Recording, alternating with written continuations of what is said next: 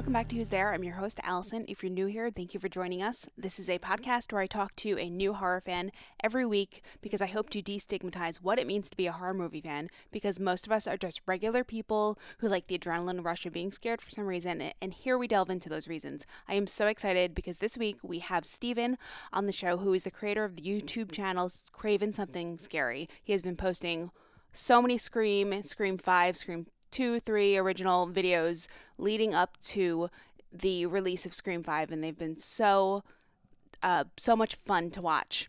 We chat all about our love for the Scream franchise, including our mutual appreciation for Scream 3. Yes, Scream 3. Spoiler free talk for Scream 5 and how Steven got into loving horror, and obviously Wes Craven. Like most of my conversations on here, there are spoilers for every movie that we talk about, including movies like Scream 4 and Malignant. He tells me about his most memorable moment seeing horror movies in theaters, including seeing the original Scream in theaters in 1997, his theory about the killer in Scream 3, which I love, and when he plans on letting his daughter watch Scream for the first time. Oh, and if you're listening to this episode the day it is released on February 1st, 2022, I will be joining him for a live stream on his channel to talk about Scream 5 spoilers around 6 p.m. Eastern Standard Time. One last thing before we get into this episode if you love the show and haven't left us a review on iTunes yet, I'd be so grateful if you could take a second to rate and review us on Apple Podcasts and subscribe to our feed wherever you listen to us. Thank you to everyone who's already left us a review. It's so appreciated as it really helps people find us. I think that's it. So let's get into this episode with Stephen.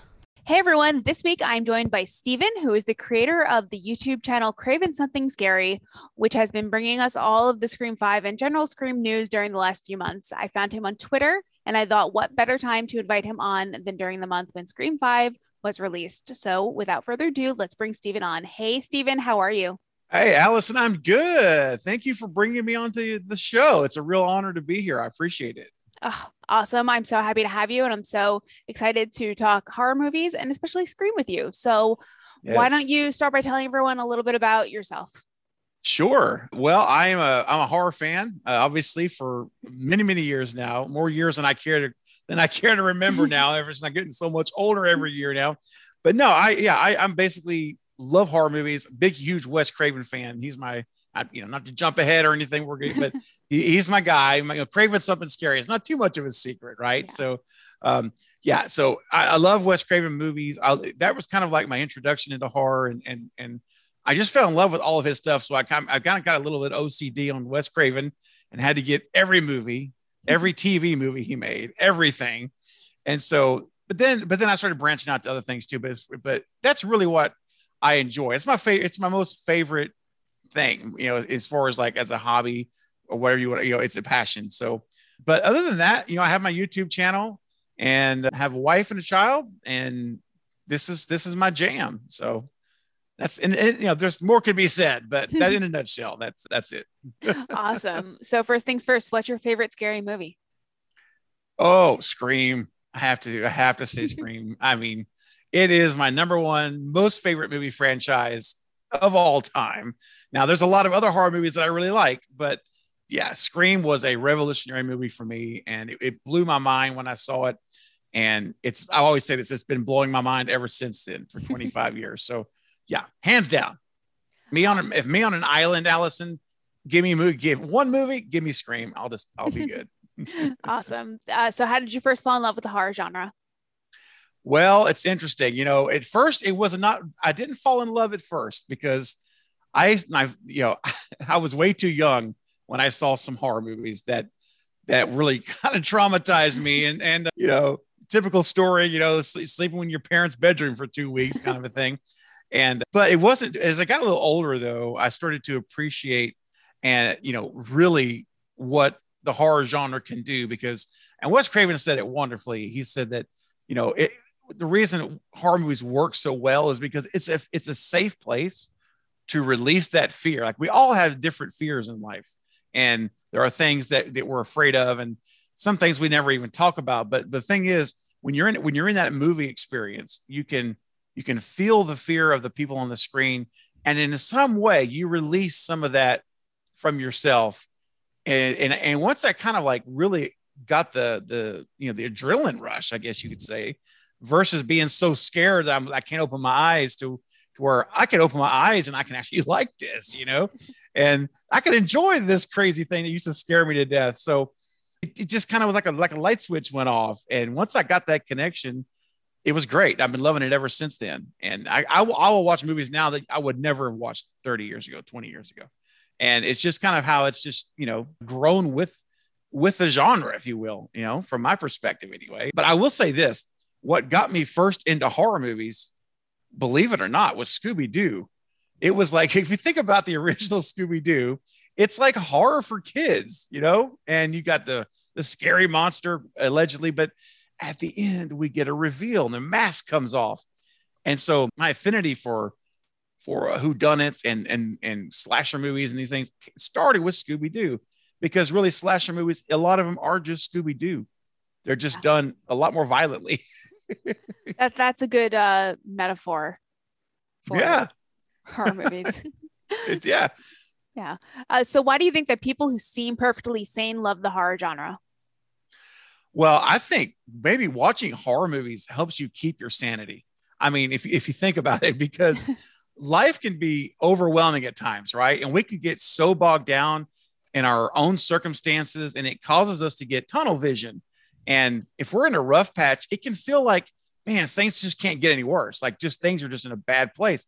But then as you start to feel that way, you turn on your favorite streaming platform or your favorite Blu ray collection and you browse the horror section, and it's no matter how insane our life may be at times, our day and circumstances are still a thousand times better than the poor souls that we're about to watch on screen. And it just kind of like when you push play, you're like, okay, I know this is not real, but dude, I don't have it as bad as these people do. So, you know, maybe my maybe my situation is not so bad. So I think it's a way to help your sanity, actually. Yeah, I definitely, I definitely agree. What would you say is your favorite subgenre in horror? Oh, slasher number one. That that is slasher is where it's at for me. I mean, I my very first horror movie that I can recall was Terror Train, and which was late seventies, right, right around nineteen eighty. I was way too young to be watching Terror Train, and I remember watching it in the theater. It, and I was with my sister, and we she took me. I was way too young and I'm just sitting there and I'm like doing this whole like, you know, eyes, yeah. you know, hands over your eyes. Anyway, but that was a who done it as well. Remember, Terror Train is the whole reveal. I've never if you've seen ever it, seen it. So oh my gosh. Okay. Got it. I won't say any spoilers. All right. definitely should watch it. Jamie Lee Curtis is in it. It's one, okay. of, those, one of the scream queens. Anyway, it, it's a who done it slasher. So that was I like that. And so and basically the, the slasher genre to me, my favorite in the 80s, I grew up in the 80s heyday that was the slasher heyday was the 80s when just almost every horror movie was some type of a Halloween knockoff, right? Because yeah. Michael Myers, that's my second favorite franchise, Halloween. So again, slasher movie. So yeah, it, to me, that's what I get the most enjoyment out of. And, and if you throw in a who done it element, it just it multiplies it for me. It doesn't have to be like Michael Myers was no real who done it. It's still a great movie, but if you throw in the mask reveal, you, you you've hooked me. So definitely the slasher. And again, thank you, Scooby Doo, so that I can watch these. I got the as a very young child, I got this affinity for whodunits.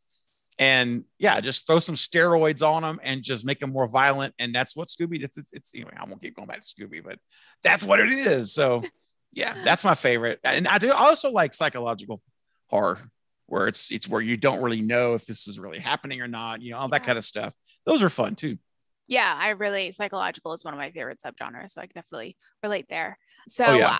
I think I know the answer to this, so I'm going to phrase it in a different way. Why is Wes Craven your favorite horror director? Oh, crafty there, huh? okay.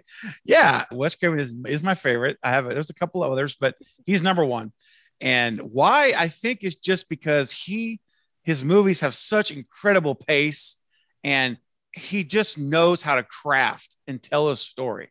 I just think he's a brilliant storyteller, you know, because in like like in, in some of the Scream scripts, Kevin Williams would write them, and there would be literally be scenes like like in Scream Two, the opening kill with with Omar Epps in the in the in the theater bathroom.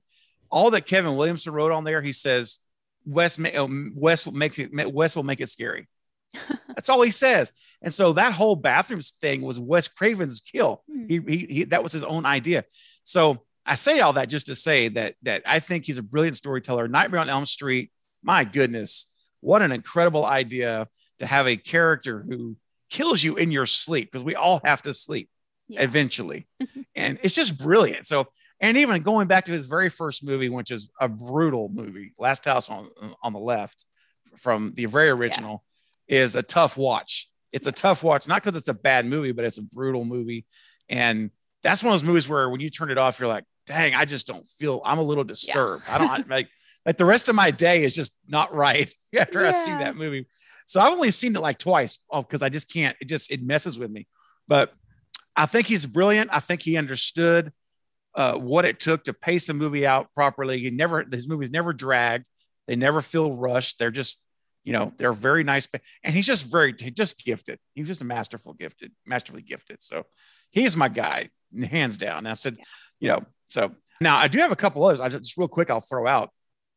I would probably say this is John Carpenter, probably be my next favorite because I mean, come on, Halloween the original in Halloween 78, ooh, eh, that's tough to beat, right? I mean, that's for a slasher movie. That's that's tough to beat.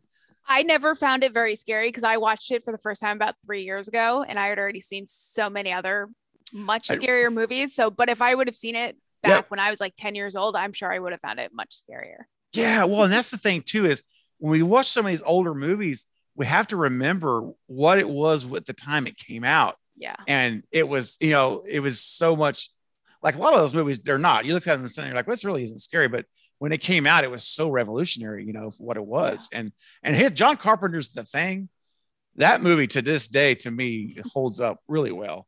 And The Mouth of Madness, oh my gosh, is another one that was anyway. But another guy I like a lot, Allison, is James Wan. I think he's yeah.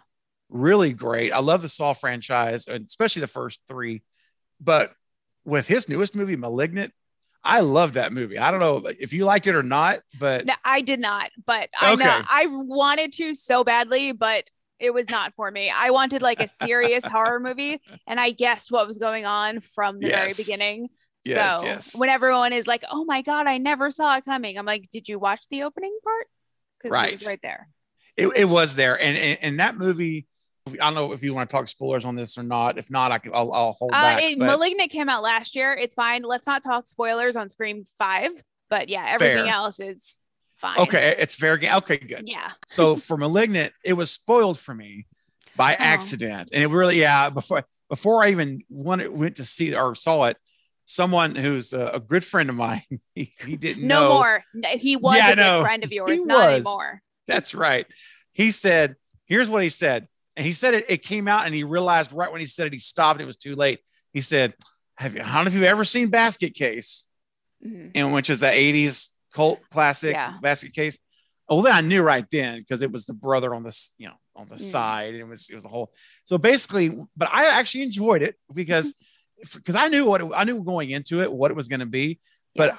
it was like an elevated, that's the new phrase now, the elevated basket case but James Wan's style, I guess that's what I'm saying. I really like his even in even in that movie, there was a shot where she's walking in the house and the camera just goes on top, almost like a helicopter view. Yeah. And I'm like, that is so neat. It's just original. It's different. And so I think he's a he's a vi- real visionary. And then I'm going to throw out I'm going to throw out Radio Silence because they're they've really grown on me because I thought their segment in VHS was really good that they they did, and then uh, Ready or Not I thought was great and we'll get to Scream Five, I'm sure, in a little while. But anyway, they're growing on me. They're a lower. They're they're coming up the list. So yeah, they're definitely great. Ready or Not was such a good movie. I haven't seen any of the VHSs because I tried watching the first segment of the first VHS years oh, ago, and I was like, yes. "What is going? What is this?" And then yes. I just turned it off and never went back. So oh, that's a blind spot for me. oh, Allison, I'm going to encourage you to go back because each yeah. of those seg- each segment is so different yeah. So I know that first one, oh man, that's a that's a trip. But but they all very different. And Radio Silence is the last one. The very last segment is them. And and Matt and Tyler and Chad are actually in it. They're actually on camera. Oh, okay. And so they wrote it and they starred in it, directed their own, hmm. you know. So anyway, I would encourage you to at least, if nothing else, just fast forward to the last yeah. segment. all right. All right. Yeah, I will I will have to do that because I need to be able to watch VHS 94, which I know I can watch without having seen the others. Right. But still. Yeah yeah Agreed. but i i do have to admit that the the filming the like what would you call it? The direction director of photography for Malignant was beautiful. Like the shots were gorgeous. Yes. It was just not serious enough for me. So got it. That makes sense. That's Yeah. fair. No, that's very fair. so an article came out in 2020 that said that horror movie fans were handling lockdown and the pandemic better than non-horror movie fans. Why do you think that was the case? Well, I mean, I think for possibly because it, I think it maybe prompted us to watch more movies. I mean, as, I mean, I like as horror fans, who's better prepared for a lockdown? Because we know what can go happen if you don't protect yourself, Yeah. right? Like, you know, 28 days later, I mean, we can just go on and on. Yep. Don't go outside.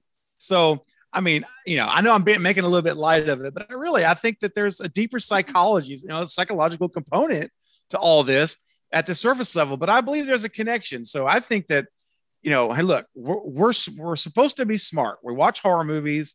We we know how these things work. Now, obviously, life is not, it's not like that, but we've learned enough to know if there's a lockdown, stay indoors, turn on the movies, stream all the platforms. I won't say names, but all the platforms we know them, and just watch movies. I don't know. I think to me that's what I think it is. I think it's who's better prepared for a lockdown than a horror fan. I Yeah. mean, what do you think, Allison? What do you think it is? I think a lot of us are introverts and a lot of us are okay Yeah. to stay home and watch a lot of movies. And yes, we Yeah. know, we know, like, we, we know that if we're supposed to stay inside, we're, there's probably a reason for it. And, you know, we're good at surviving pandemic pandemics because we watched a lot of them in movies. So, Absolutely. and there was I nobody mean- trying to like bite us. So we were like, this is right. easy. this is easy. Yeah. There's nobody at the windows pounding, pounding on the windows and, you know, all, all those apocalyptic movies that are, we've seen that are, you know, all the scenarios and Yeah. bird box and, you know, just the list goes on and on, but Mm. absolutely. I, I think you're right. I think, it, I think it's no problem. I can watch movies. Let's go, you know? Yeah. Totally. Yeah. I watched, I watched hundreds over the last two years. So Nice. yeah. That's great. Um, so now let's get into Scream territory. How'd you come up with the idea for your channel, Craven Something Scary?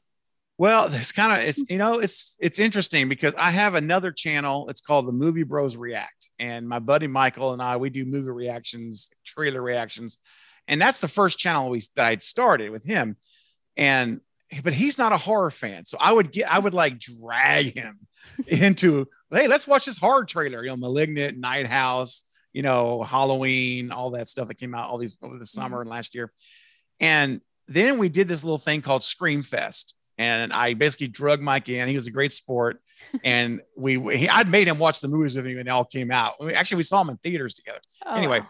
Yeah, it's pretty cool. Yeah, I've seen, I've seen every Scream movie in the theater, which is pretty Oh, cool. yeah. So, long story short, though, he, I'm like, I want I want to do more horror stuff, and this is not a horror channel. It's a it's a it is it's a joint channel. We share it.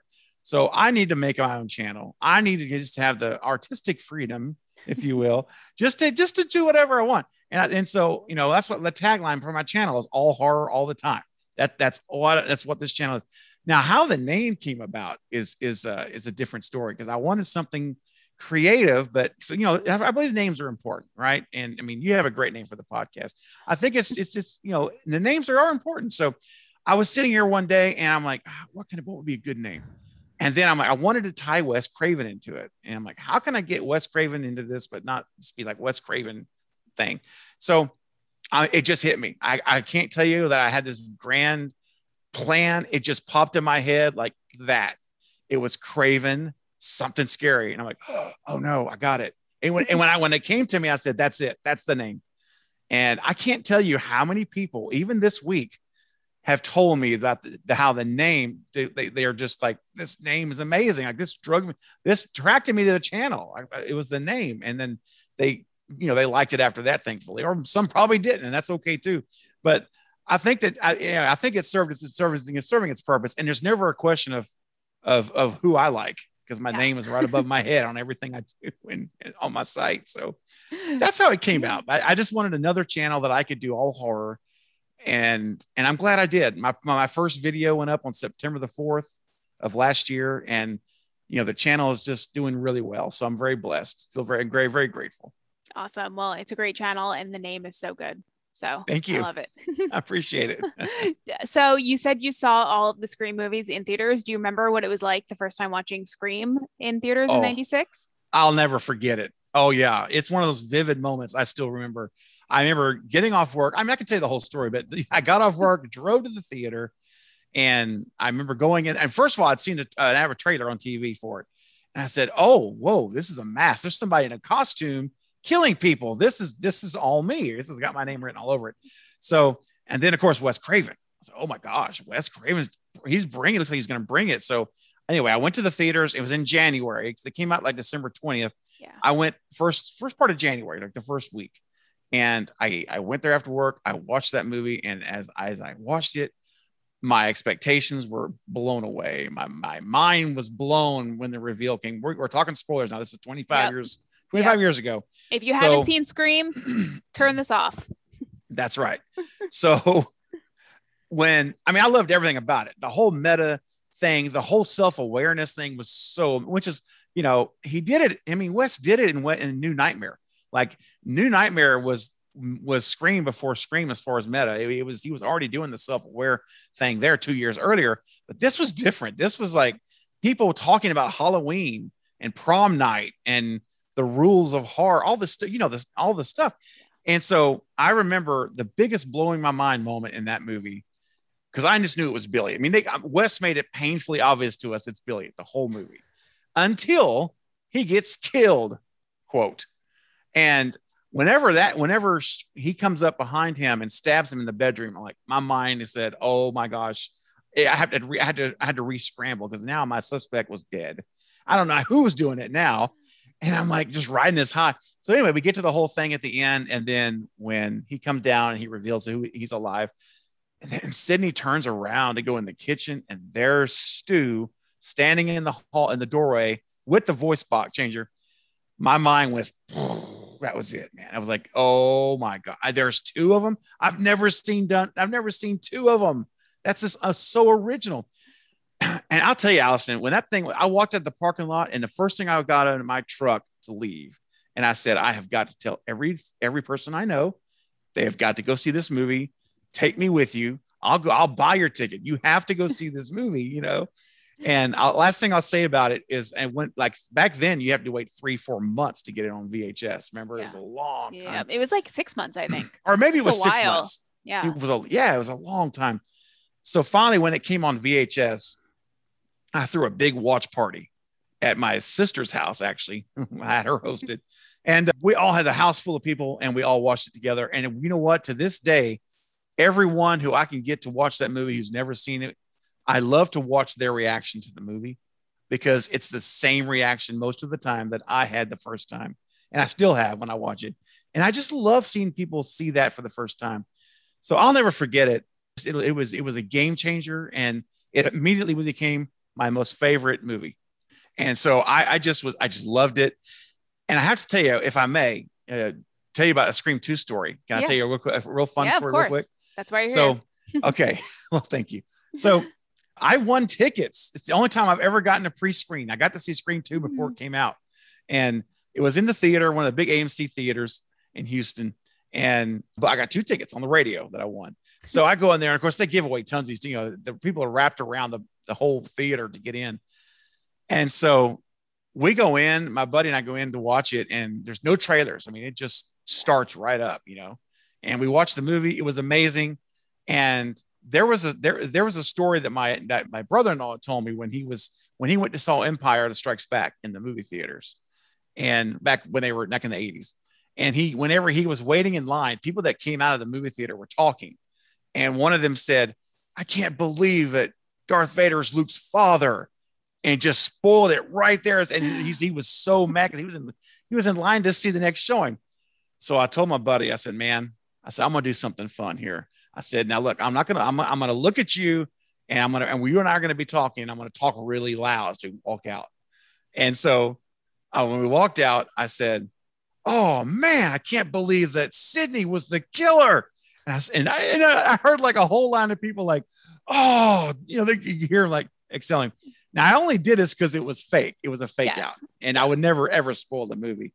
And so anyway, it just made me think about this in the theater. That one, I never done it ever. I never done that again. I never did that Yeah. again. I got it out of my system, but it was it was not for real, you know. Oh, that's funny. I wonder how all those people felt after they went in and saw it and found out who the killers really were.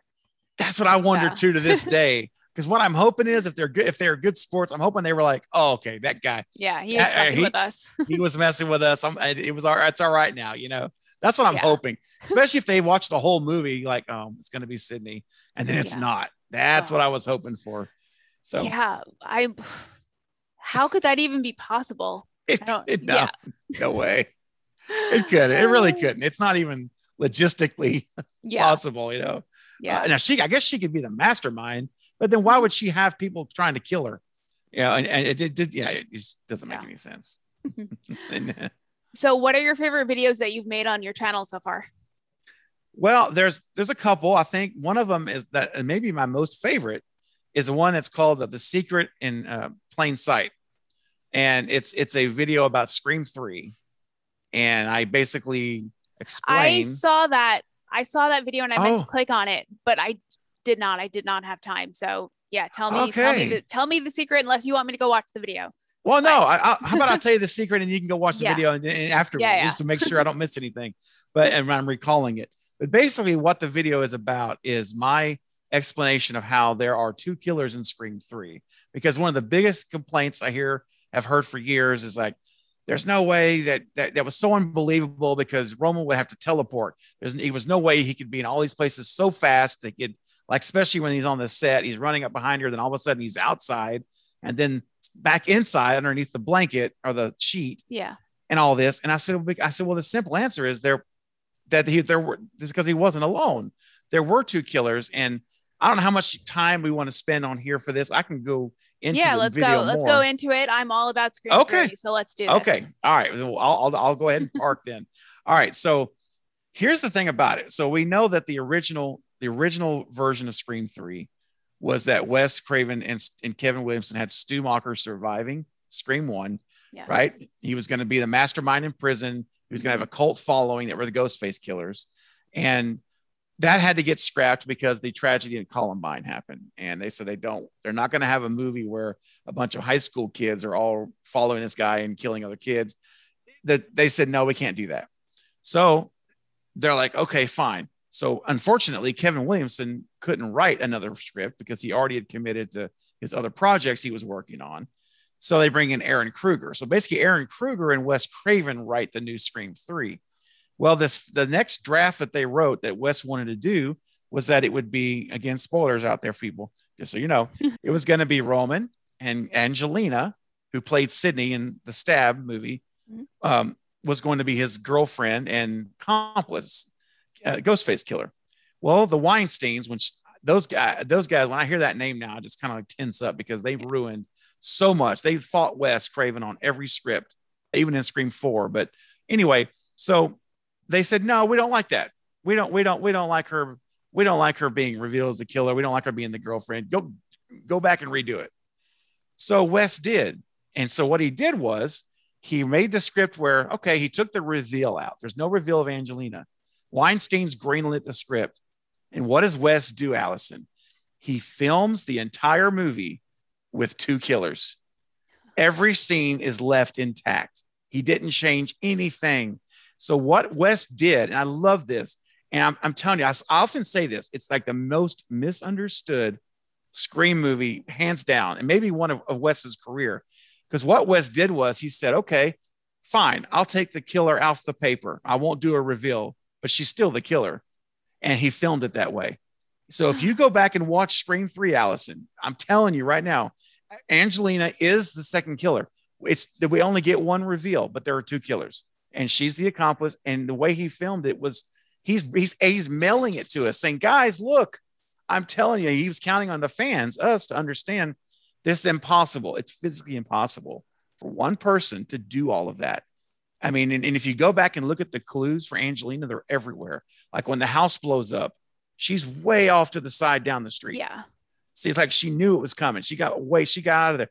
Uh, There's just little clues. And that whole scene with her and Sidney in the bathroom on Yeah. the set, hmm she had the phone, the mask, and all that. She says they're souvenirs, but they weren't. She was actually, and she leaves and she runs out. And the next thing we know, she gets attacked.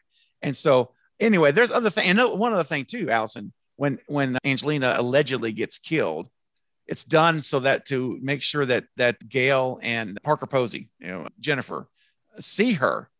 And what does he do though? It's one little stab up here in the shoulder area. Yeah. She falls down, but then what? She's laying on that bottom step and he pulls her body. Remember that? He pulls Yeah. the body. He never he, did- he did that with nobody else. Nobody else was pulled away. He could have easily pulled her away and, she got up and ran and got in costume easily. Or she could have just left to meet him. He could have said, Hey, honey, you know, go on to our meeting place. And when I'm done here killing Sidney, I'm, I'll meet you there. I mean, that's a possibility. Or he could have killed her. Okay. He could have killed her. But anyway, I've said a lot here without without stopping, but it, there's more in the video. But in the nutshell, that's what my that's what my case is. And I think Wes shot it that way to say, yes, there are two killers. I'm not changing the movie I want to make. I'm making the movie because this is not some first time director, Allison. This is, and the Weinsteins were treating him like he was some kid who's not never done a big picture. And this is like a legend, 30 years of filmmaker at that time. So Yeah. Anyway, that's my case for it. I, I'm convinced there's two killers.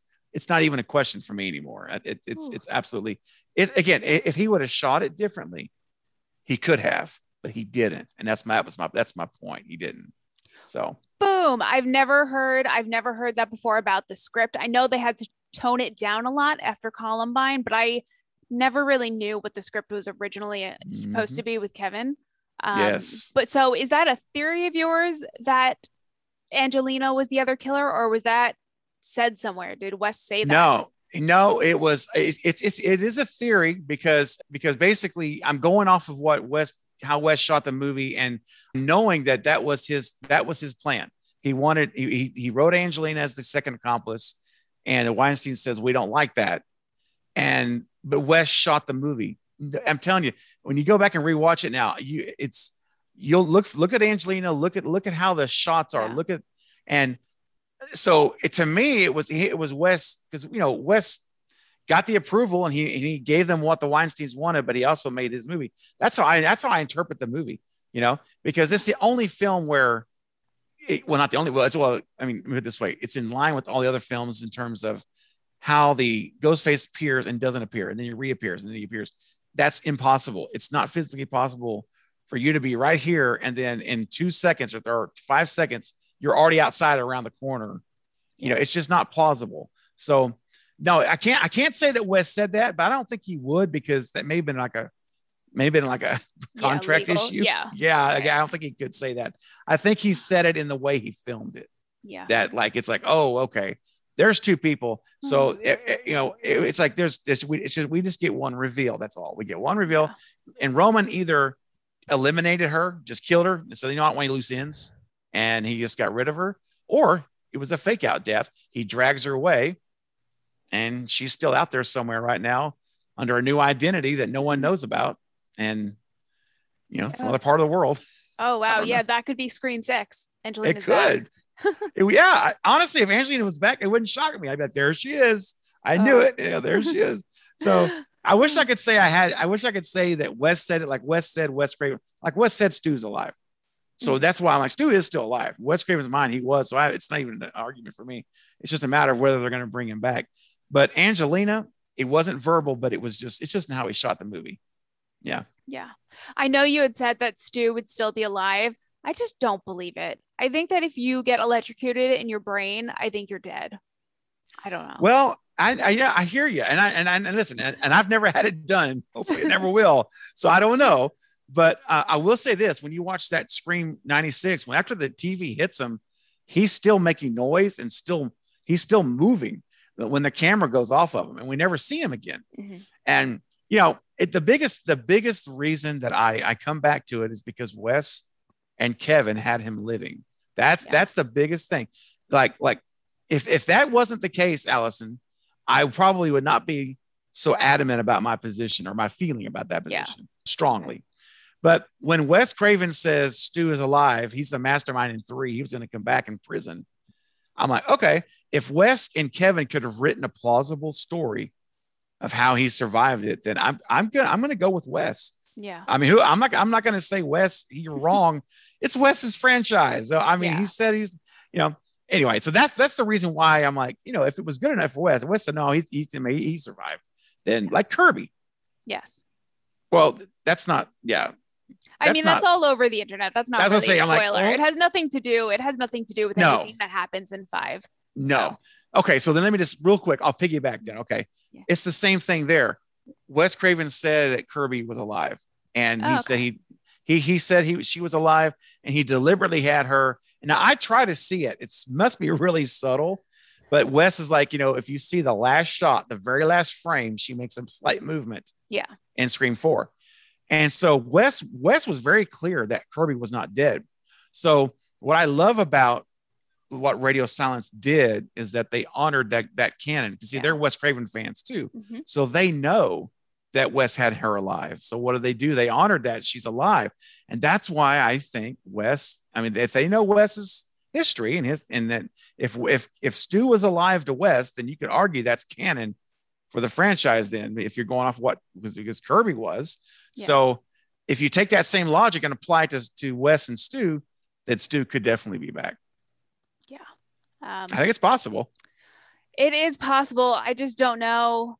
I Kirby was just stabbed, but Stu had a TV dropped on his head. I feel like that's a lot harder to survive.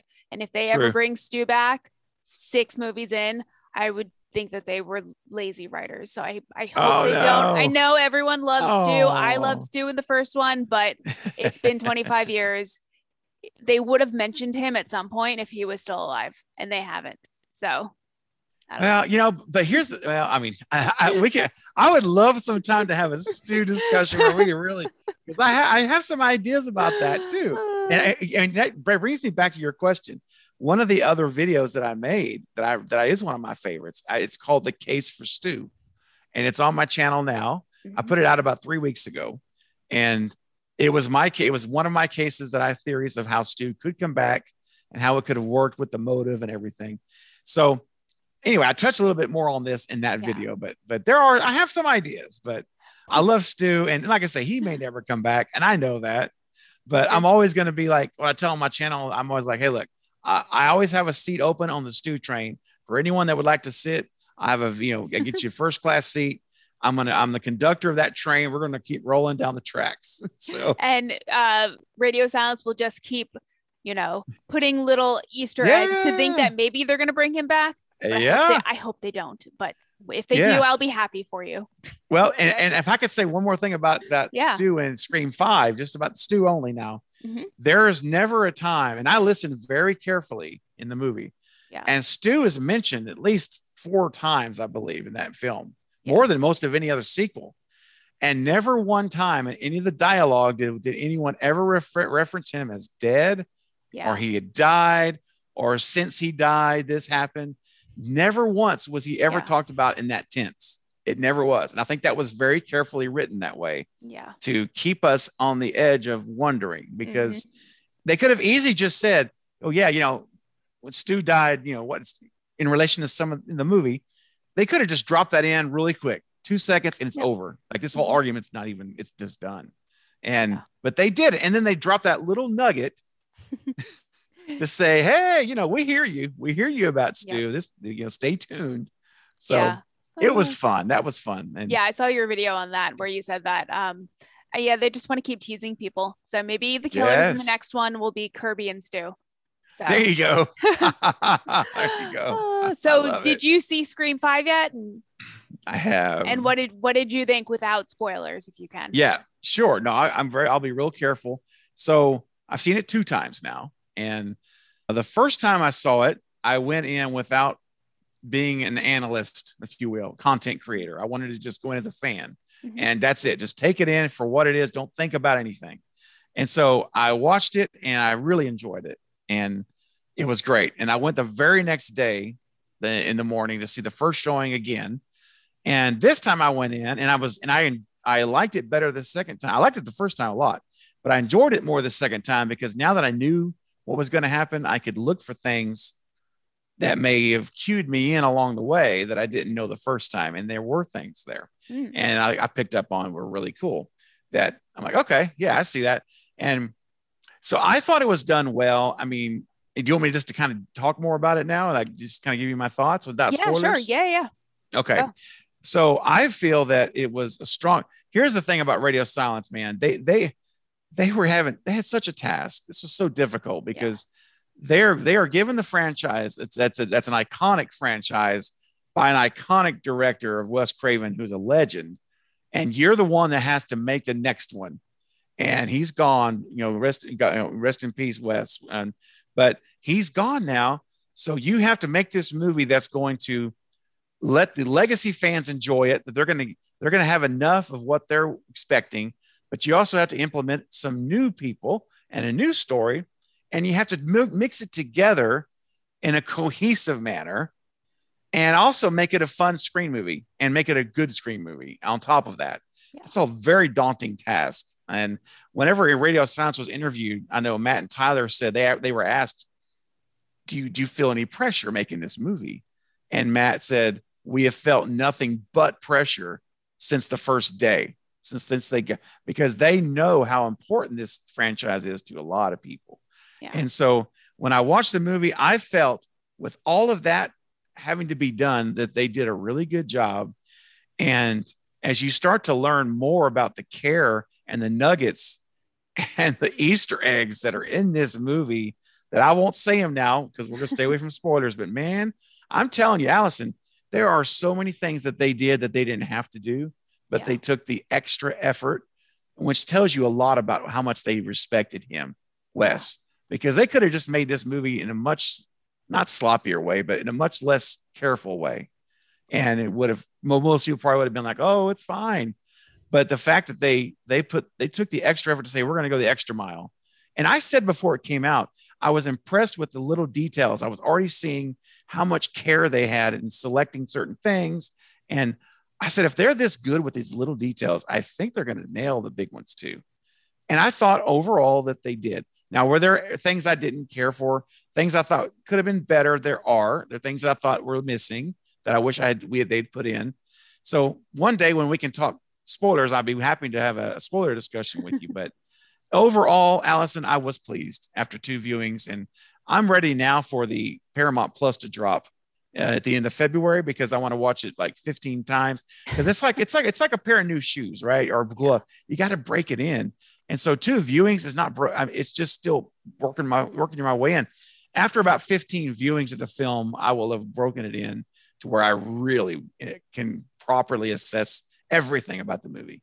So my early impressions, I enjoyed it. Radio Silence did a good job, and the OG3 uh, did a great job, and and one in particular, you know, I'll, I'll say it like this without I'm not, I'm not saying anything I shouldn't, but I will say that David Arquette, I think, gave maybe the best performance of the franchise in this movie. It was the his it was that I thought he was the star of the show. Oh, really? Why? Why did you Yes. feel it? Why did you feel that way? there was such a uh, heaviness or a there's a there's another word for it it's escaping my mind but he he has grown you've seen because we're used to him being such a, a happy-go-lucky you know Yeah. He was not- lighthearted He was not in this movie. oh gosh no he was and i think i don't think we're giving anything away because it's in the trailer you can Yeah. tell he's very he's in a very rough spot and and not in a good place and everywhere in that everywhere in his trailer is are liquor bottles i mean they're everywhere. They're on the counter the coffee table on his ta- on his little everywhere the kitchen. Mm-hmm. So it's very clear all right that that Yeah. this is not a good not a good spot for him. But he was so just authentic is another word i think of. It was so real. It was so believable. His performance was so grounded. That's the word i was trying to find is grounded. And not that he wasn't before. I love dewey i love all I mean, he was one of my favorite characters but this was a different dewey. This is not the guy we were used to seeing and you can see he the effects of all the previous movies. If you think about him in one he was like almost like a kid. Like he was almost like a glorified kid. And you see two and then you see the effects on three and then you see him in four as the sheriff. And now you see the effects of all these things and then his personal life is in shambles. Everything's in shambles for the guy. Yeah.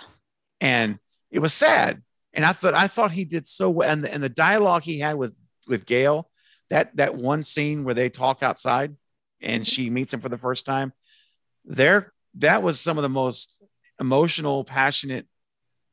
Not passionate. It was sad. I don't know how else to say it. I don't. I don't want to give away what he says, but he- the way he delivered it was was I thought incredible. I thought he did so well, and so I thought he was an all star. I really do. I think this was a different kind of way of seeing him as in that character role. Yeah. So that's what I mean by it. You know, I don't know if that makes sense, but that's that's what I that's what I thought was so strong. I thought he outshined the other two OGs. I Yeah, thought that Definitely, did. that makes sense with you explaining it. I get that. yeah. Oh. Man, I want to say so much more, but I can't. Yeah. Another day. I, I. I will say something. I uh, also really enjoyed it. I saw it twice last weekend too. Um, nice. I and I'm probably going to go again because I have the AMC A list pass. Ooh, um, okay. all right. Um, but I like how so many of the scenes paralleled scenes from other past movies, Yes. So- a lot. A lot of them Yeah. did. and I liked the new kids a lot. Like I, Mhm. besides besides Kirby in the last one, and maybe what's his face, one of the killers. I can't remember his name. Um, uh, Charlie. Yeah, I didn't really love the other kids, the new kids that they brought in, and then they killed them Okay. all. So, Right. but I liked I liked these kids. Like the twins were awesome. So Yes. I, Mindy Yeah. was. She was so good, and you know, and, every, and as we all know, it's not it's not a secret.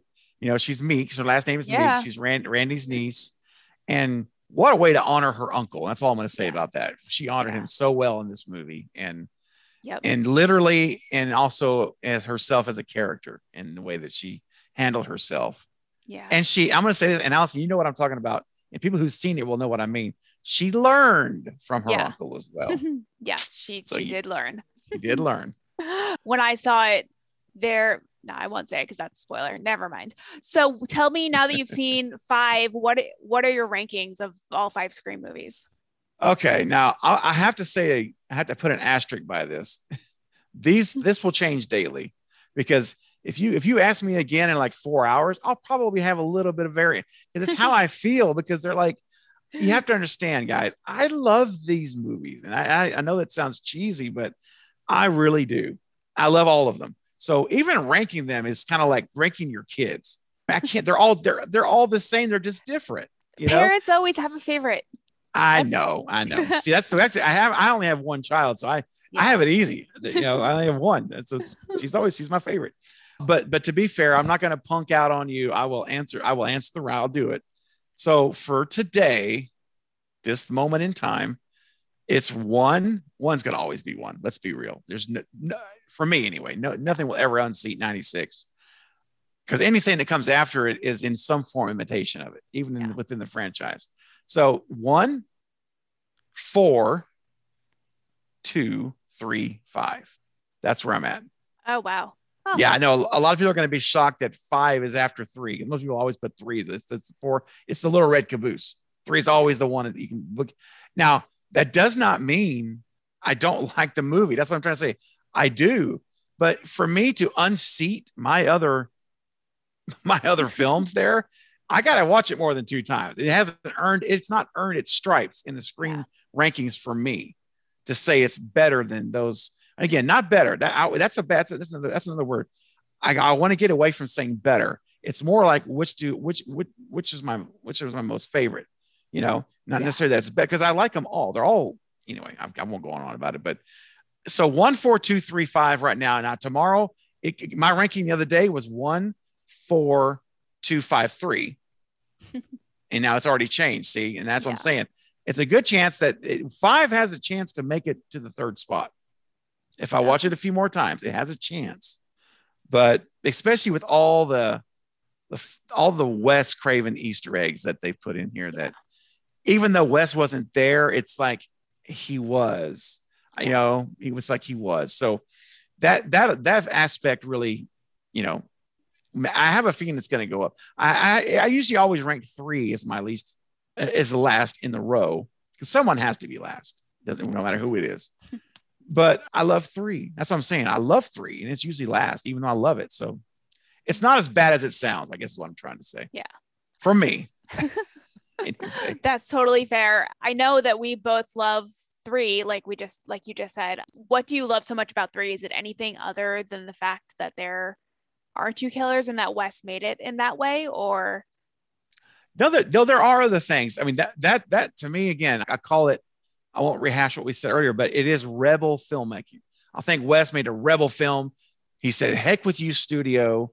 Here's what I'm gonna do. Here's what I think about you. I'm gonna make my movie." So I love that about this movie. And every time I watch it, and there's only one reveal, I'm like, "Yes, Wes, you you you did your movie." But so, but here's another thing I like, Allison. I love, in addition to that, I love the Hollywood setting. I think it's fun. You know, it's different. It's outside of what you got the, the big sound stages. Those kind of things are fun. And I, I love, and here it's the Scooby Doo fan in me.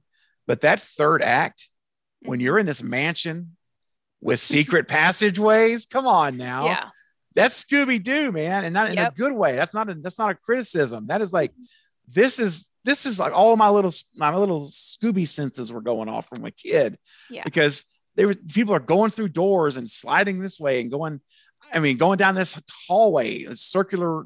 What is all this stuff, you know? And an interesting thing, Allison, is Wes said that that coincidentally that is the same house that was used in Halloween H2O. I don't know if you Oh. remember H2O with a school. Well, oh, yeah, that, okay, that's the school, same place. oh in fact, if you if you go back and they watch H2O, you'll notice the same archways of the hall they walk down with the archways oh okay, and furnishings are all different, but it's the Yeah. same house. Oh, But wow. anyway, Wes was talking about this house. He said this house used to be a long time ago, like maybe in the 60s or 70s. It was a house for women that were unwed women that were mothers, you know. Mhm. And back in the day when that was like a shunned upon thing, which is ridiculous, but that's a whole nother story. Yeah. So anyway, they had this this Catholic church or something ran this house for girls. Well, apparently, according to Wes, this is from his own mouth, his own words, he said there was they had to shut the the, the police come in or the government shut it down because there was a lot of abuse going on. That they had they had found girls locked in the basement, like locked up, like wow, really bad bad stuff going on. And he said that when they filmed that at that house, it was all at night. You know, at Milton's house is all night shots. And he said he continually had crew members telling him that they're hearing voices when they're setting up the grips and they're setting up the, the stuff. They keep hearing like women's girls' voices in the house. wow, And he said that a lot of those secret passageways, they were already built into the home ooh, that like like they were there. Like someone was using these secret passageways at some point. And he said we had to build a he said they do they did build like one or two things onto this onto the house to, for the movie.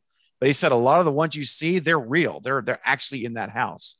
So he says i don't know what went on in that place but people were it, it was just it was really creepy the cre- the crew was creeped out when they filmed there oh my so- goodness, that's that's such a cool story. I'm gonna have to go Google that more. Oh, that's Yeah. so, that's so Yeah, it's- creepy. it's it's so creepy. In fact, if you have the if you have the Scream three, the Scream three Blu-ray, it's in the director's commentary. Oh, you- okay, You can actually hear Wes tell the story. But basically, Oh, okay, I'm, cool. I'm kind of I'm kind of repeating what he said. But yeah, that's where I heard it was like for on this Ah. commentary, and it's just so cool. You know, those little Yeah. little things like that. But I do I, lo- I love the movie, Allison. I think it's a fun movie. I love the final act. I love the house. I love the chase scenes. And and how can you not like Parker Posey? yeah, I thought she was fantastic in this movie, and her and Gale's banter back and Oh, forth was yeah. wasn't that great? yes, I love it It was so much fun. There's remember so many time? so many one-liners from that movie. There are, and in fact, I remember whenever she was trying to get in the records room at the door outside, and and and, and Parker Posey comes up and says her card. You go, he's Yeah. like the the she says my Gale Weathers would find a way, and she like scans her card. Remember, and it's just so fun. I, I thought it was fun, and we get Randy back Yep, on VHS. just a just a little bit. So just a, just a little bit. Yeah. So I love the movie. I think it's underrated. I think it's misunderstood, and I think that it gets so much hate and criticism that's un, unwarranted. And the whole the whole thing about the people, anyone who says it's a one killer movie and they're criticizing, I'm like, you're missing it. You're you, oh, you're just missing what's in front of you. That's why I call it the secret in plain sight. It's in plain sight. You just have to look at it differently. Look, Yeah. watch it closely. So anyway, I love Scream Three, as you can tell. Yeah. Oh, so so glad I finally found somebody else. I'm here. I got your back. so would you welcome another movie into the Scream franchise? Yeah, I would. I, I, you know, after I've seen Scream Five now, uh, I would welcome more Scream films, and I would want to keep the Radio Silence directors intact. I think that they earned another sequel. I think they did a really well, a really good job. And the care, like I say, they could have hired a lot of directors that would have come in without any real care or reverence for Wes or the past. it would have been a job, and they may have made a decent movie. But the fact that you got these guys who are real Wes fans, real Scream fans, and who better to make it than someone who cares about the franchise, not just for a job or another project. So I hope they keep them. I hope they keep Guy Busick and James Vanderbilt. I thought the writing was pretty darn good. You know, there were some things I, I, I you know, again, we'll talk about it at some point in time, maybe, but there were some things I, I, would have liked to be a little different, but they did. I thought they warranted a new movie. And the fact that Kevin Williamson was involved as executive producer, but not just as a throwaway title. He was actually hands on. He was on this set. He gave script consulting, and they would ask him. They said they would even say, "We go to Kevin. What what what would Wes do?" You know, in yeah. this situation. And so I think that as long as Kevin Williamson is attached, and uh, then there's going to be a credibility that's going to come that I think that that I'm comfortable with, especially after after this. And there's some things I would like to see them explore big time. And Allison, I'm going to talk in code. No, no spoilers. the way the movie ends with one particular character at the very end. Mm-hmm. The, you know, yeah. Okay. Um, I would like to see that explored more. Hmm. Okay. Yeah, that, I could. That, I could see that. That part of them. Yeah. So, anyway, I'll stop there yeah. on that. But so switching gears a little bit, how yeah. do you decide what horror movie you want to watch when you're looking for something to watch? Man, you know, it just it really depends on my mood. It, it just what am I in the mood for today? You know, how dark do I want to go today, or do I want to be a little bit lighter? And I always look generally though for a whodunit horror slasher. That's what I, that's my first thing I search out for. And you know, I can tell you know, I don't like to watch a lot of trailers, which probably doesn't really sounds crazy for me to say that because I, I just want to see enough. Like, do I, is it good cinematography? Is this someone with an iPhone that's holding it in their hand movie, or is this a cinematic film? You know, and, and because to me, not that you can't make a good, don't misunderstand me, you can't do some good things independently like that. But I prefer to see, and the budget didn't have to be that big. I just want it to look good. That's all I want. Yeah. I don't want to feel like I'm with a bunch of my friends filming in the living room. I want to feel like I'm watching a you know a film. So anyway, I look for ho- slashers, who done it, and then if I don't find anything there, I'll go to psychological thrillers, uh, which those are so fun. And then I I can venture out into sci-fi ish stuff too you mm-hmm. know but it really does depend on my mood like if, yeah. you know how how dark do we want to go how do i want to turn this off really just in the dumps and like you know really affected or do or, or do i need to sometimes you may just need that. Sometimes you just like you know what? I'm having a rough day. I want to watch somebody having a rougher day. We'll have a bad we'll have a bad day together you know? But but it's not all bad. I mean i love it you know? Yeah. it's fun stuff. But how about you allison? What, what about um, you i usually go to my Letterboxd watch list and okay. see what's on there and what i can tick off and watch for free. So well, and I, you've been posting a lot on your Twitter about some really interesting titles. Yeah. I never stuff I've never seen before. You you've been really active. I'm like, that's awesome. Yeah, uh, I mean, I spent like the last week and a half of last year watching movies every day because I yeah. didn't want to go outside because the the Omicron variant was yes. rampaging New York. So I was like, I'm just gonna stay home and watch movies. So I watched 25 movies in 11 days. So so I was like, yeah. That's awesome. Yeah. You kept posting. I'm like, oh my gosh, yeah. that's interesting. I mean, maybe I should check this out. And you post yeah. another one. And I was like, that sounds fun. that's really fun. Yeah. I love, I love staying home and just like watching movies sometimes. Oh, so same, same here. I honestly, I could do it. I could do, I could do it for hours. Just love yeah. it. You said you have a child. Are you planning on introducing them to horror? Yes, yes. When when she's and I've already told her even this even this past week because she's she knows what I do, you know, with yeah. my with my with my channel and all this stuff. And so she always hears me talking about Scream. I told her, I said, you know, when you when you're at the appropriate age and appropriate development where you can understand this is what's going on and not be traumatized by these things, I am going to introduce it to her. I don't think she's going to be a horror fan, which I have to say I'm not surprised, but I'm also kind of like, oh, because Yeah. I would love to be able to introduce her. Oh, I'm going to try to introduce her to all the iconic stuff, you know, Halloween and Nightmare, but Scream is going to be where we start. That's the Yeah. that's the where we're going to go. So I'm going to try it when she's a little bit older, another two or three years from now. Mhm. Then we're gonna we're gonna I'm breaking out the Blu-rays and we're going to we're gonna we're gonna see what happens and see if she can make it through the whole movie or not. Yeah. Uh, I well, don't want to. Yeah. I don't know what you consider an appropriate age to watch Scream, but I, just for reference, I was 11 when I saw it. So Ah, you know, and that's the thing. Every see, every kid's different, right? Yeah. And that's what, and it's interesting because there are there are some because actually she's 11. My daughter's 11 as well. Oh, well. okay. That's funny. That's funny. It's the same sex she means she is. You know, and some 11 year olds can can take it better than others. In fact, she even told me like one of her friends at school is going to be going to. They're going to see. I'm like, oh my gosh. Okay, you know, I, I personally wouldn't do that, but Yeah. that's everyone's different. That's fine. But I th- I'm, I'm going to still wait. I'm going to wait till she's at least 13. okay. I think That's I'm gonna fair. I'm gonna give her at least 13. Yeah. I want to be able to see she's a teenager at least, right? And so then I don't feel quite like I'm. She's she's it. a teenager. She's gone this long without being traumatized. Now she can be traumatized. Now's the time. Yeah, you've survived all these young years. When, when I was a when I was I mean I was looking at The Shining when I'm like six, and I was like in nightmares for a week. I mean, I, she didn't have to go through any of that. I spared her all of that. So Yeah. So it's you know 13. You can take it now. Let's go. are there any horror movies that you won't watch or that you won't watch ever again? Yeah. So, as a general rule for me, I do not watch anything that is satanic or demonic based horror movies. I, I just don't mess around with any of that stuff. I, you know, I, I believe the spiritual realm is very real, and I don't, I just, so I don't play around with any of that stuff. I just stay away from it. But that's why I like slashers. Real, it's more reality based horror, like, like, you know, versus spiritually based horror. That that I prefer.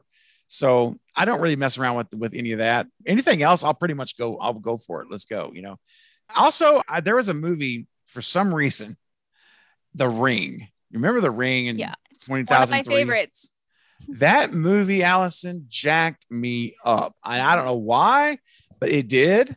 And I watched that thing in the theater, and I will tell you what, I was so disturbed, and I felt so uncomfortable when I left there. I was like, something's not right.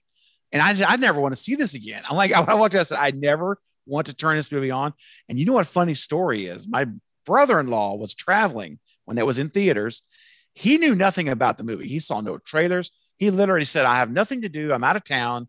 I'm going to go to the cinema. I want to find a title and I'm just going to go watch it, like totally blind. Yeah. He said, I saw the ring. He said, Oh, the ring. He said, Oh, that sounds good. He said, That's probably like a marriage movie. Like, you know, maybe they're going to get married. It's the ring. He said, That movie, he said, and he didn't even know that we had similar experiences. Yeah. He said, I talked to him and he said, Man, that I saw this movie, The Ring, and when I was in wherever it was, he said that thing gave me nightmares. And this is, you know, he's like, you know, you know, he's 40s, 40s at this time. You know, it's like like young, young. He said, This thing gave me nightmares for days when I would sleep. I said, Are you kidding me? I said, because it messed me up bad. Hmm. And so I just, it was so well done that it, but I just can't. I don't know, Allison, tell me, you're a big fan of it. So did you get that feeling too? Did it mess with you? I mean, I, I don't know. It didn't mess with me. I just loved it. I thought it was such a smart movie. I loved the second time I went to go see it twice in theaters. I think I was how old was I? I was 16 at the time. okay. So I went to go see it twice in theaters. I loved watching everyone's reaction to when they Mm. find the girl in the closet.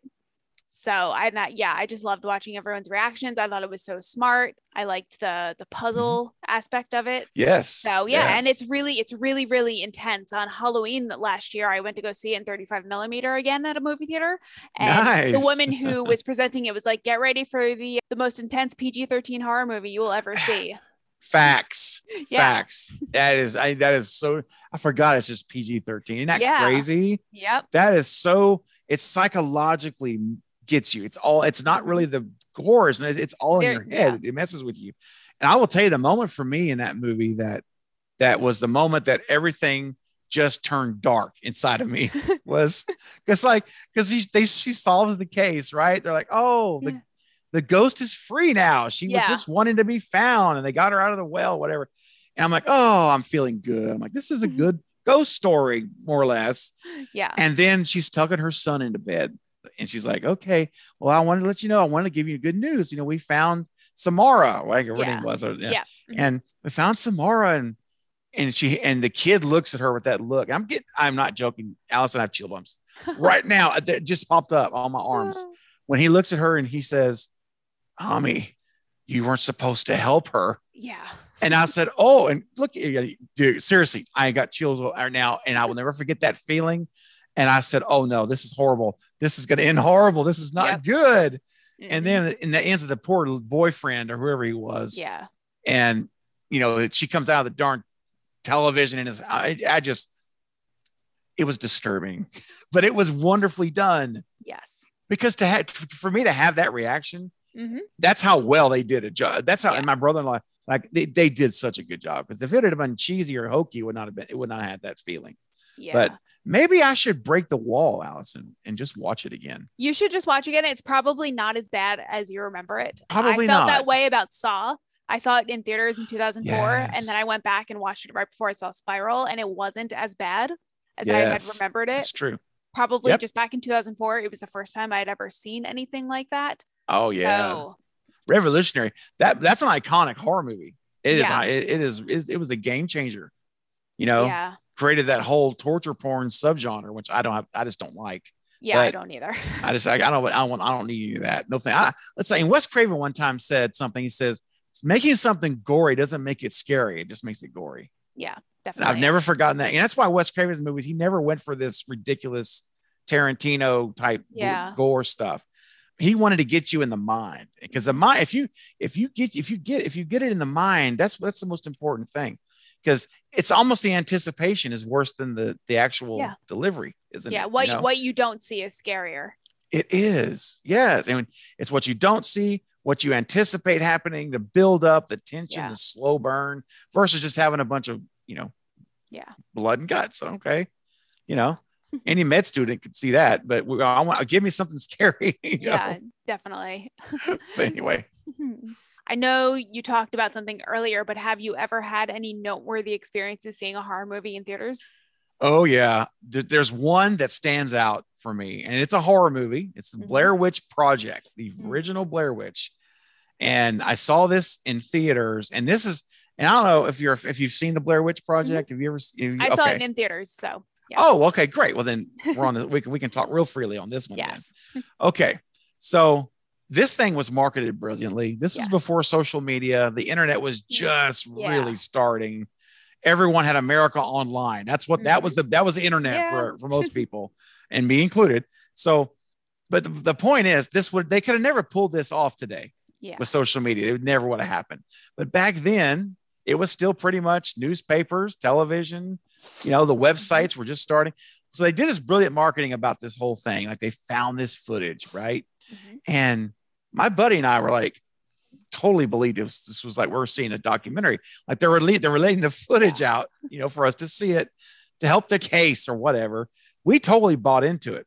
So we went and saw it the first time and believed everything we saw was real. And I guarantee you, Allison, 95% of the theater did too. It was full house because I've never seen a theater where everyone walks out without talking. It's somber. There's no, there's, it's like single file. It's almost like everyone was just in the dumps. And that's how I felt walking out. I felt horrible for those poor people. Yeah. I, so they got me, the hook, line, and sinker. They got me. Now, granted, I was young. I mean, I was, you know, early 20s, but I was still, you know, still old enough. I should have, I should have known better, but I didn't. They got me. Well, fast forward, second time we go to see it, we take a friend of ours with us. And so we're sitting there, the three of us, and there's a, there's a, there's this, I never forget these people that sat next to, I was in the middle, right? So I have a friends on the left. Next to him was this whole family of kids were like seven, eight, nine years old. And then it's like a mother and a father, and then there's a grandmother. She had to be in her mid 70s. And they're all they're all sitting there as a family watching the Blair Witch. And so we're sitting there, and my friend to the right of me, he's starting to get super nauseous because the Mm. camera work was so so bad, like you know, Yeah. the found footage. Yeah. And I remember the theater had signs up on the on the windows Yeah. saying if you are be warned, this this can cause nausea. Yep. anyway, and thankfully I never felt nausea when I saw it nauseous. But my friend to the right of me says, he leans over and he says, Man, I'll be back. I, I gotta, I gotta go Ralph, dude. I'm like, oh my gosh. So he ran out of the theater to be sick in the bathroom. Mm. And I'm not making this up. I swear to you, as soon as he left, I'm sitting in the middle now. And then I look over to, to tell my buddy who's right next to me, I'm, and the family's next to him. I say, man, I said, I said, he's, he's going to get, he's going to go to get sick. And at that same moment, that poor elderly lady that was sitting next to us just, just, just Oh my god. yeah, gets sick right there, all over the place in front of us. And I said, I oh. feel like I was in the Twilight Zone, Alice. And I said, I said, this is who's punking me right now. And that whole family got up and just ran out of the theater. All of them, they just left. Like if the oh. whole, uh, they were gone, never came back. Wow. It was, it was, I will just never forget that experience in the Yeah. theater. I've, I've never had one like that since then, thankfully.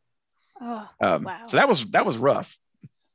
that yeah, that definitely sounds rough. Yeah, a lot of people talk about their first time seeing the Blair Witch Project in theaters in 1999 as being an experience.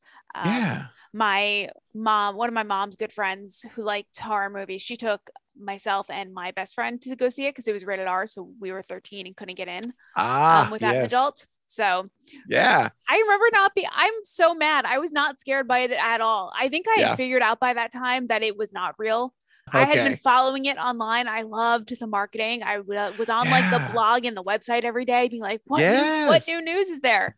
But I don't know. I just didn't. I don't know. I just didn't think it was that scary, and I wish I had. Right. And I tried watching it again last year, and I was like, "Meh." I've heard it's really fun if you watch it with headphones on, so you block everything else out. Now that makes sense. Yeah. So- they'll probably have little nuances you can hear in the background and stuff. yeah. Uh, but I will say this though. If I had known it was not real, it would not have had the effect that Yeah. it had that first Yeah, time yeah. for sure. but you know what? I have to give it props because it started the found footage Yep. genre. Yeah. And that's what started the clover leaves and all the other, you know, the things that came after VHS Yeah. and all that stuff. So Cloverfield, not Cloverleaf. Thank you, Allison. You knew what I meant, but Yeah, I appreciate of you course. clarifying that. yeah. Cloverfield, yes. Yeah. No, I love Cloverfield. It's one of my other all-time favorite horror movies besides the Scream in the Ring. Oh gosh. Well, did you like the other one that he did with John Goodman, the 10 Cloverfield Lane? Did Um, you- I did. I did. It doesn't really relate back to the whole No. first movie, and the third movie is just like, what is this? yes. but- Yeah, I know, right? And the, the that that one with uh, the the 10 Cloverfield Lane, I thought John Goodman was just phenomenal. I mean, He's- he's so good. Wow, isn't he good? Because it's so hard to film a movie where you're it's just you and like two people in one place. Yeah. and you got to be really have good chops to make Yeah. that work. And he he was great. And I kept wondering, like my buddy and I were watching it, and my friend of mine were like, "Is it real?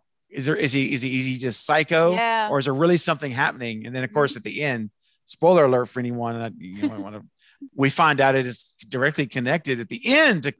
Cloverfield, finally. Yeah. But and then what I love was they were driving out. Remember, they turned on the road and Yes. the sign said Houston, Mm-hmm. which is where I live. And I'm like, oh no, they're coming, they're coming to town. But um, they never showed up at my doors. I don't know what happened Yeah. to them on the way over here, but uh, I think that's part of why I liked Cloverfield so much is because I when I saw it, I saw it in theaters and I saw it in a theater that was down the street from the buildings that they are trying to get to at the end of that one, the the Really? the Time Warner Center. So it was down the street from that. So like I got out of the theater and I was like, are they still there? Are they topped over?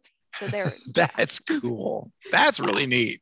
yeah i loved i i like watching the making of cloverfield that's on Okay. the dvd i was Uh-huh. i was so disappointed to find out that most of it was done on sound stages but i don't Yeah. know why i wouldn't have Yep. assumed that because i don't remember anyone filming in like destroying the streets of new york city at that time So right. obviously it was done on a sound stage and it's just Yeah. really really easy to do cgi so, It is. It really it is. And yeah especially in that format, like with, with the found footage format, yeah you don't have to worry about being crisp and clean with all this stuff. You Yeah.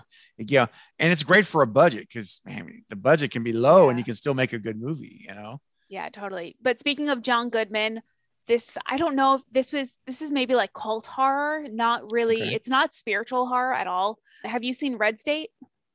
I have not. No, I, i've not see seen you that. should see that. He's like the action hero. Um, it's Oh, about a a religious cult that is Ah, maybe maybe not killing people, and he's the sheriff Okay. in town, and he has to go investigate it. interesting. It's hard to find, but you can find copies of the DVD on like eBay. You can maybe stream it Okay. somewhere, but I'm not sure. I was gonna say, yeah. I wonder if it's streaming somewhere. yeah, it's I'll very good. up. It's a Kevin Smith movie. So Oh, real? Seriously? yeah, yeah, Kevin Smith? Yeah. I gotta see that how I missed this movie. I try to watch most of his stuff. So uh, yeah. This That's was awesome. like 2000. I want to say it was like 2011. So okay. yeah, So there's a mystery element going on here, which I already got my ears perked up when you said they have to figure out the case or their Yeah. killings. hmm yeah. Uh, it's, it's I my- love it. It's so good. Dude, that's cool. Thank you for sharing that. I'm gonna watch that. I am. I'm gonna put that in my list. Yeah, That's it was great. from like when John Goodman had just lost a lot of weight, so he's like Yeah. he's running Okay. around. Yeah, Nice. yeah. That's great. Love it. So, what was your favorite horror movie that you saw in 2021? It's going to be Halloween Kills, probably. Uh, would probably be my number one. And I really liked Malignant. I know, I know you and I have view differently on that, but I enjoyed Malignant. It, I thought it was just a fun ride, and but I still liked Halloween Kills probably uh, better than Malignant. But those would be my top, probably my top two for 2021. Awesome. Yeah. Awesome. What do you think about Halloween? By the way, do you like the Halloween Um, Kills? Or I I did not like Halloween Kills because it was Okay. such a I thought it was a throwaway sequel because Halloween 2018 was so good and it Yeah. was more serious and this was just Right. like th- this was just like throwaway lines. It was just it was so cheesy. The evil dies tonight. I have a Yeah. friend that anytime I say anything to him, he just responds with evil dies tonight. And that was way overdone. Excuse- Oh way overdone. yes. I've done that one time. Okay, fine. But Yeah. no, it was I, I had such high expectations for that movie, which I think also killed it. So I went into Scream Oh. 5 with mediocre expectations. good. So, yeah. Well, we'll see. I don't know. We haven't talked about it see if you like it yet. We'll find out if that was good. But that's yeah. that's a better plan, Allison, because I and see when Scream Five. I'm not going to talk about it. We'll we'll save that. But I that's a movie I went into with super high expectations, so I can mm-hmm. understand what you're talking about. Yeah. And if that movie doesn't hit, then you're disappointed. Yeah. You know. Whereas if you do go in saying, "Oh, this movie's going to be ah meh," Yeah. and if it's like if it's that or better, then it's a good thing. You're like, okay, yeah, it did what I expected. yeah. we set ourselves up for so much failure, don't we? Sometimes when it comes to stuff, because art is so subjective, and you know we have we, we begin to think what we're what we're going to see. Oh, I know we're going to see this. They're going to probably do this, and you know my mm-hmm. channel is I theorize. I have so many theory videos, so when I when I when you know it's hard not to have guests something by the time you watch the movie. But to me, it comes down to execution. You know, is the movie done well? Is it executed well? Yeah. Is it acted well? All those kind of things. Is the cinematography good? But yeah, Halloween Kills is not a perfect movie, and I know this is you know I won't spend a lot of time on it, but I I, I the Halloween scene, I mean the ho- the hospital scene with the with with the patient, that could have been cut down to like five minutes. That was way way way too long, Mhm. and for me, and the and the whole Evil Dies Tonight mob mentality was was way over the over the top. It should have, Yeah. you know. So I would have definitely changed some things there in that movie. But overall, I'm going to differ you on this one too. I actually did enjoy it. I like seeing the old characters back, which again, nostalgia a little bit.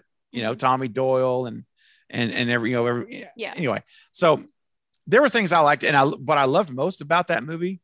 Uh, spoilers, I guess, right? Everybody Yeah. um, was the was the opening flashback scene, the sequence, the 70. I thought they would did a masterful job of Mhm. recreating 78, the look of Yeah. 78. I was. I thought was good. And I was not expecting that. So it caught me off guard. Yeah. Yeah. All right. So Well, Anyway. I'm glad I'm glad you liked it. I have to say, fair enough. um, I did not like the flashback because I did not want to go back to a movie that I did not find scary. I Oh, wanted to be like that's true. 2018 forward. Yes. So yeah, okay. yeah, That was just not a good movie for you all the way around. it was That's yeah, just- yeah. like cheesy dialogue, going back to a movie that wasn't scary to me in the beginning at all, and it was just oh god, yeah. But I'm glad I'm glad you enjoyed it. Somebody somebody had to. Somebody had to. Right, I'll take it. Yeah. And hopefully Halloween ends. You know, they're about to start filming Halloween ends for the end. Yeah. And so, you know, let's see what they do with it to end this trilogy. This David Gordon Green better. trilogy. but yeah. I'm gonna have low expectations. So They're smart, smart. Go in low. Go in low. What is it? Oh, oh, you know, yeah. Go in expecting here low, and hopefully it, it aims up higher, ends up higher. So Yes, oh, that's definitely. good. so, what movie are you most looking forward to seeing in 2022 now that we've seen Scream 5? Well, you know, it would have been Scream, obviously, Scream Five, but Yep. now it, for me, it, there's two. There's two. Well, okay, I'll give you these two first. One of them is Halloween Ends. We just talked about it. That's Mhm. that's high on my on my list. The second one is this little movie that's not getting much that that I can tell a whole lot of talk about. is called is called Black Phone. Mm, It's Yeah, yeah, Ethan I'm Hawke. looking forward to that too. Yeah. Mhm. Yeah, that that I think has potential to be really Yes. cool. It's from the And- producers or the director of Sinister. So, Yeah, yeah. So Yeah. it goes to guys, guys know where they know what they're doing, Yep. and you know I, I have high hopes for that one. I really do, and I think that was originally going to be out in February, right? Then they Mhm. move it. I think it got bumped further yeah, out. June, in June, I think now. Oh, Yeah, June. it Wow. Because they, they remember they launched the trailers out there marketing for February. Mhm. So I, I all right. Well, thanks for confirming that because I had heard Yeah. someone told me, hey, that's been bumped. I'm like, really? I didn't know that. So there you go. Now I will say another movie that's coming out. It's not a horror movie.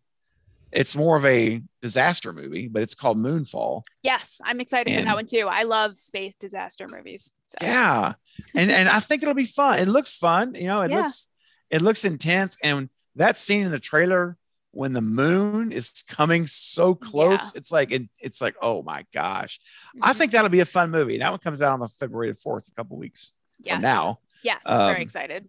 So yeah, I think that'll be fun. So those are probably the biggest ones that I'm looking forward to this year. Yeah. And I'm sure there'll be some that come up that it, aren't even on my radar that I'll be like, that looks good. Oh, there is one I have to I have to mention.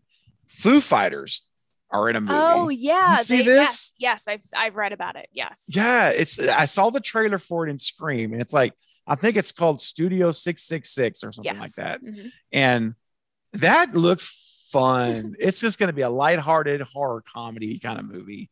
And that's I think that one there is going to be something to to to take a take a flyer on it and just take a chance and see it. I think it might be it might be decent, you know. Yeah, I'll go see it because I like the Foo Fighters, but horror comedy is just not for me. So I will have very low expectations to no expectations from that. That's So. all right. That's good. yeah, and it's kind of like you know my my with my buddy Michael who does the movie the Movie Bros channel. We watched. We finally got we finally got around to watching Black Friday. We Mhm. just watched it last night, and we're going to talk about it on our Movie Bros channel next weekend. But it have you seen Black Friday? No, by the I way? haven't seen it yet. Okay. Eh, okay. I, well, I won't spoil anything. It's a Bruce Campbell movie. We love Bruce Yeah. Campbell, you know, from Evil Dead. The guy's iconic. I So we don't went like and we- Evil Dead. So Oh my gosh. Okay. Well, you. All right, you, you. yeah, I'll let you watch it. No, for you, honestly, you, you may not like this movie. no, I, I don't think it's going to be for me. When they make No. it cheaper, I will rent it or make it Yeah. free. But Yeah, yeah, I would do that. I for would me. wait for the. I'd wait for the free, free one, in my opinion. All right. Oh, gosh. Yeah. Are there any horror movies that you loved that people generally don't like? You know, not really. Honestly, there's not. I mean, being a horror content creator now in this community, I've pretty much have am talking to people all the time that like the same stuff or you know are similar. So it's uh, you know a year or two ago, that would have been an easier question to answer. Yeah. but I really can say the answer is honestly no. I don't. There's, you know, there is one movie that I want to see. I'm gonna.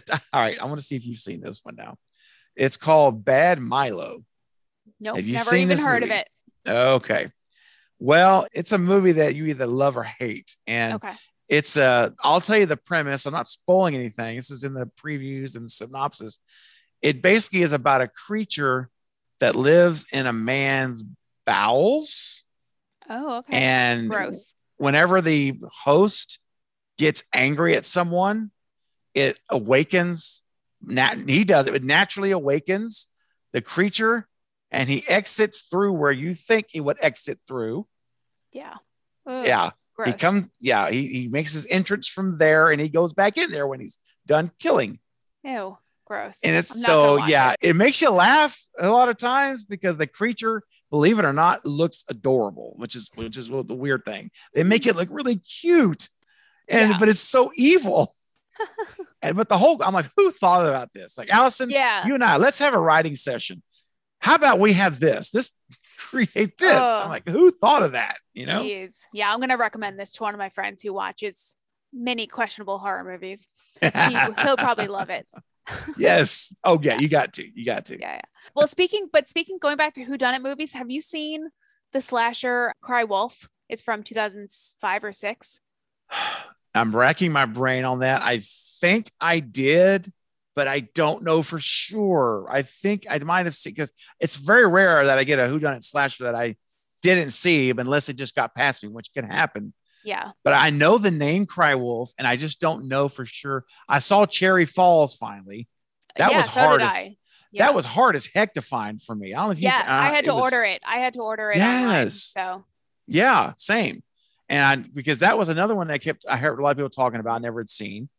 But Cry Wolf is, let me ask you this without giving anything away. Is this, does it have anything to do with computers communicating on a laptop, computers, or chat? Or am I Uh, thinking of something else? It yes, does. It's about these kids start a rumor at their prep school about a Okay. killer. yes. Yes. I believe I've seen it, but I don't rem- remember the specifics of it. Yeah. But I remember there being like on the computer. And that's, I, yeah, okay. Yeah. Did you like that movie? Let me ask I love some- that movie. Okay. I was to bring it up because it's a whodunit, and I think the twist at the end is really good, and it's on HBO Okay. Max right now. So Oh, is it? Go, yeah. Yeah, I've got HBO Max. So, Okay. Well, yeah. you know what? I'm I'm, I'm actually making notes while we're talking. this is so awesome. I'm gonna make a note to, to go back and even if I've seen it before, if I don't remember it, I like to watch it again. Yeah. You know, because if I can't remember who the killer is when it starts, Yeah. then I'm like, let's go with it. Let's keep going. yeah. Uh, I love that. Thank you. I, I appreciate bringing that up. Yeah. if you think of any others, please let me know here or on Twitter or somewhere because Yeah, I'm, all, definitely. I'm all about that. I will. all I will. If you could remake one horror movie, which one would it be? Okay, this is going to sound really crazy to say, but I would remake Scream 5. I would. Okay. Yeah. Now, now again, I don't misunderstand me because when I say that, it sounds like, oh gosh, you know, you, must have just hated this movie to re- want to remake it already. And no, I love what they did, but I would I would go back and do some things different. That's all I mean. I would. I guess it's so fresh on my mind too. Mhm. You know. Yeah. So I because there's certain things I was hoping for in the movie Okay. that that didn't happen.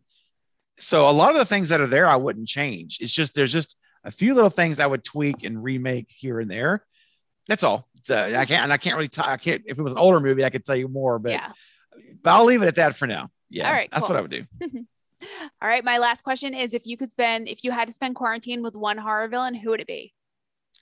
Okay, so if we're talking about in terms of villain in a, in a horror movie, it would be Stu Macher from Scream '96. Yeah. I would love to have Stu over to the house, and we just hang.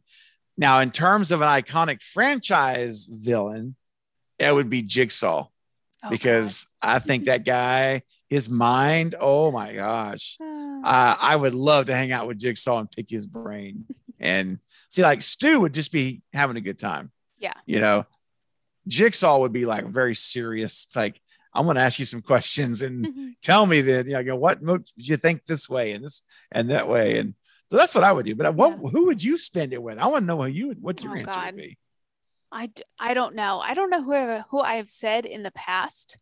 I Yeah. should come up with an answer for this. Let me get back to you. I don't know. I would not want to spend it with any of them. Maybe Chucky, because I could just throw him in a closet and then he'd be gone. See, ah, that's a good one. And actually, So- I was that's a great idea because you can. Oh yeah, you can just chunk them and, and or burn them, Yeah. decapitate them, cut whatever you want. You know, it's right. I, you know, I, have you seen the new Chucky series on the new t- the I TV haven't. I've heard it's good, but I've never seen the original Chucky movies. I've only seen the trash 2019 reboot. Oh yeah. So Okay. Well, I've DVR. I've I've recorded all of them, but I haven't seen them yet. They're sitting on Hmm. my DVR. Was I've heard I've heard some people really do like it a lot. Yeah. I know one of my friends didn't like it. and He's, he, he said, I think I'm the only person that doesn't like the series. I'm like, oh no.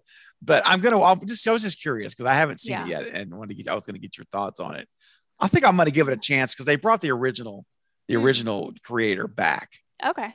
So that's one of the reasons I want to watch it. You Yeah, know, because I hear all really good things. So I would Nice. definitely if you like the the original movies, I would go for it. they're fun. Yeah. Yeah. Okay. All right. Well, awesome. This was so much fun. Thank you so much for being here. Do you want to tell everyone where they can find you and your YouTube channel on the internet? Sure, I'd be happy to. Um, you can find me a couple ways. You can just simply go to the internet and type in www.cravensomethingscary.com and it'll take you right to my YouTube channel.